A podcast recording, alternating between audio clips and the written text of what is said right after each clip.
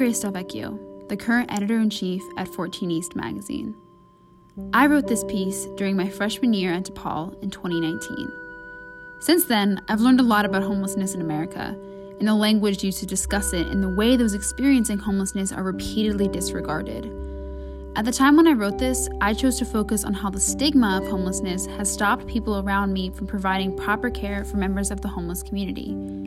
If I were to write this story now, I would most likely shift the focus slightly to how governments, both local and federal, have failed those experiencing homelessness. One thing I can say for certain is that in the last three years, I've grown in my understanding of structural disinvestment, but also in my understanding of community care, mutual aid, and what it means to provide for the people around us. This is Why My Mom Carries Cash, read by Claire Malon.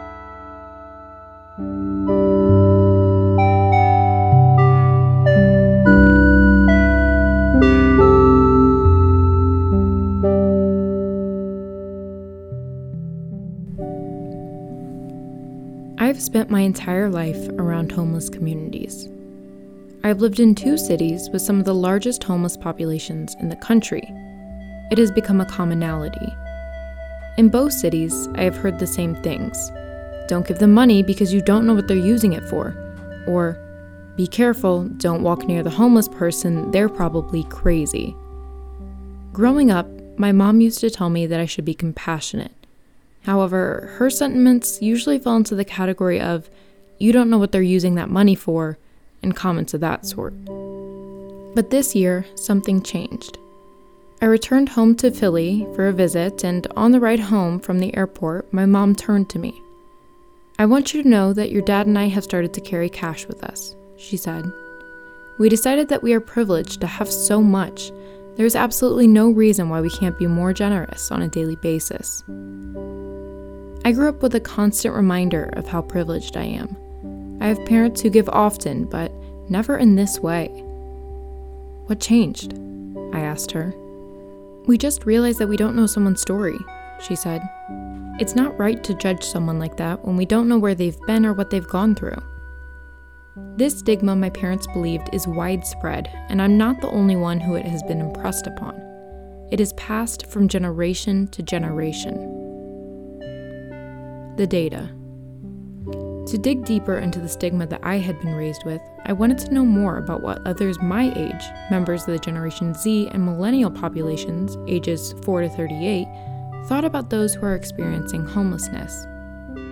I created an anonymous survey in hopes of obtaining honest answers that would aid me in unpacking the stigmas surrounding homelessness, particularly those of the young leaders of Generation Z. Out of the 75 people who took the online survey, only 1% reported encountering a member of the homeless community less than once a week. On the other hand, 49% reported coming in contact with a member of the homeless community one to seven times a week, and 17% reported coming in contact over 15 times a week. Through the first part of the survey, the data concluded that 99% of those surveyed come in contact with members of the homeless community on a daily basis.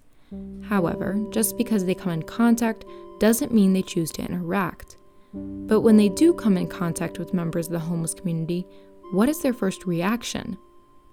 I asked, when you encounter a member of the homeless community, do you choose to interact with the individual?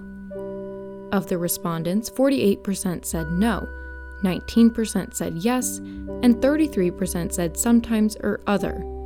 Many of those who fell into the sometimes category said it was dependent on time and if the person is asking for something they can or are willing to provide.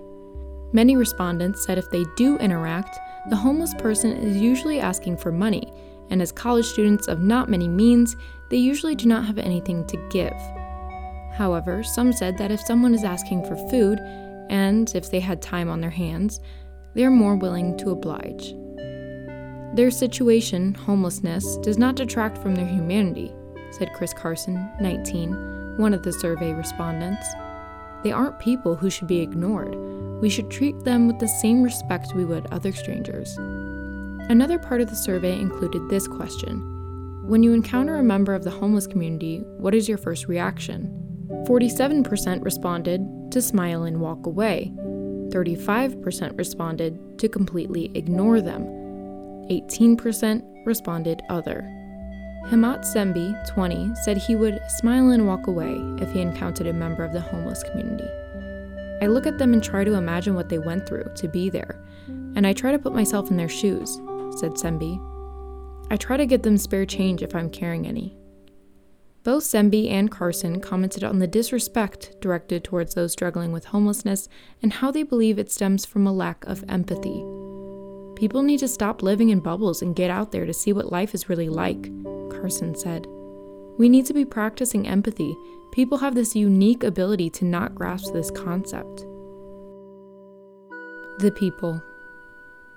Through the results of this survey, I was able to conclude a major cause of stigma Dehumanization. Homelessness, simplified, brings vulnerability and exposure, and instead of triggering compassion from those who witness it, it brings judgment. It's as if they forget that those who are struggling with homelessness are people.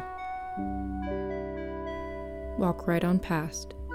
Randy is a 63 year old Birmingham, Alabama native and Navy veteran. He came to Chicago after being laid off because he was told by family members that he would find better opportunities for work. However, during a stay at Pacific Garden Mission, a shelter in the near Southside neighborhood, his belongings and the $1,000 he had to his name were stolen. He noted that the mission was not responsible. Because of this, he has spent the last two weeks riding the L at night and walking the streets of Chicago during the day. He went on to say he wishes the people who pass him on the street knew one thing to help us out, he said. It could happen to them. It could be them. Randy is currently waiting on the Chicago branch of the U.S. Department of Veteran Affairs to open up a spot for him. Once that happens, he will hopefully be given the help he needs. When Communities Unite Charisma Thapa is a housing organizer for Communities United, a grassroots organization that specializes in organizing around health, immigration, education, and housing. Beginning in Albany Park in 2000, the organization grew both geographically and topically to where it now has organizers in neighborhoods on the north, south, and west sides. Through this coalition, CU works to uplift black and brown communities across the city and gain a seat at the table for those who are most affected by these issues.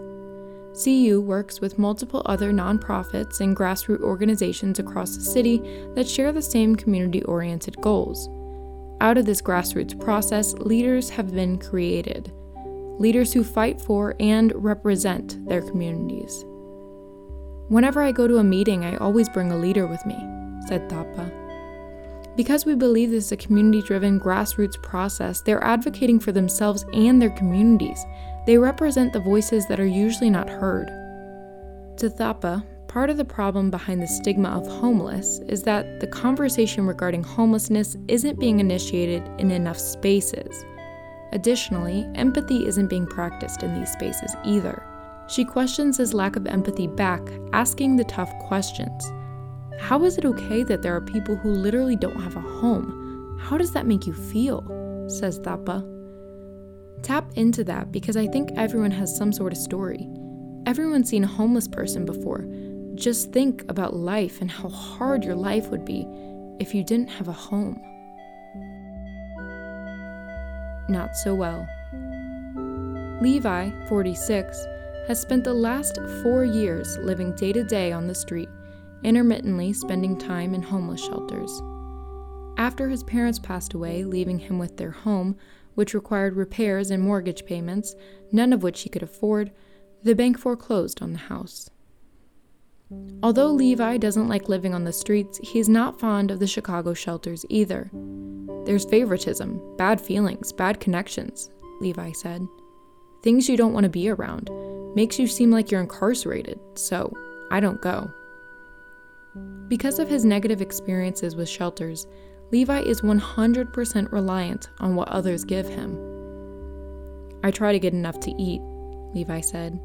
I do the best I can while trying to live out here and trying to cope with being out here. He tries his best, even when people don't treat him so well. Bringing Chicago Home.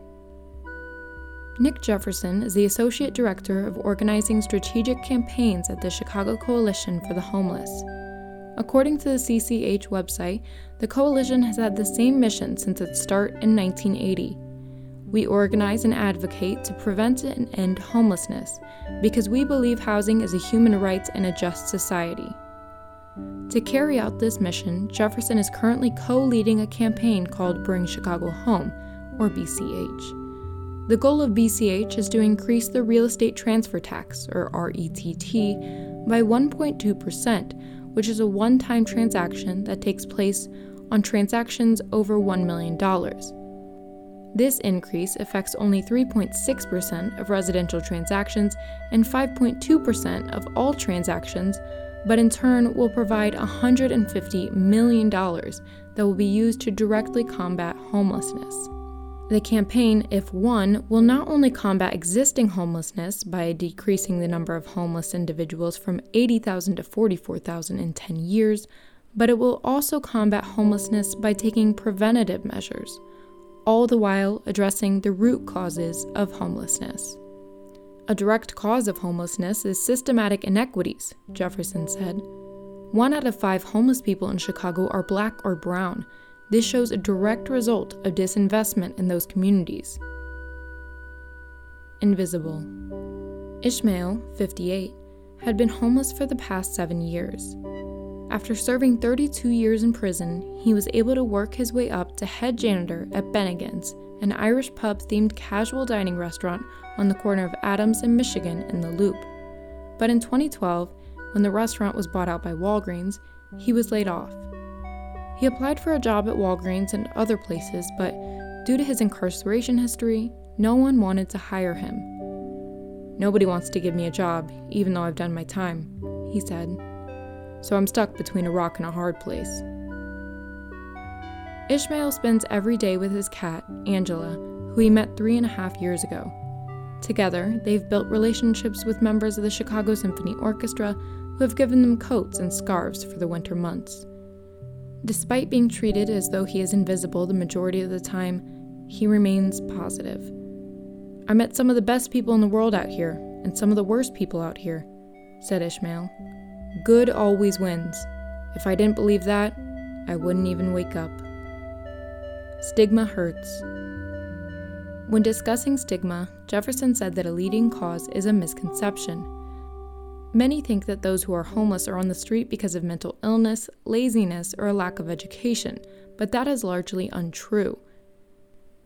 It is just assumed that people on the street have some kind of mental health diagnosis, but there's also a stigma around education levels and working, Jefferson said. There's a high percentage of adults experiencing homelessness that are actually working or that have a college degree, almost a quarter. The stigma is misconceived. I used to get so upset with my mom when she would walk by a homeless person without engaging with them but now she sees how this stigma hurts not just our communities and how it requires the practice of empathy and understanding to combat it. It's not easy to go against stigma, it's ingrained in us. We carry it with us everywhere we go. Yet, this stigma is what holds us back from engaging with our homeless communities and bridging the gap of systematic disinvestment. She sees us now, and that's a start. That's why my mom carries cash.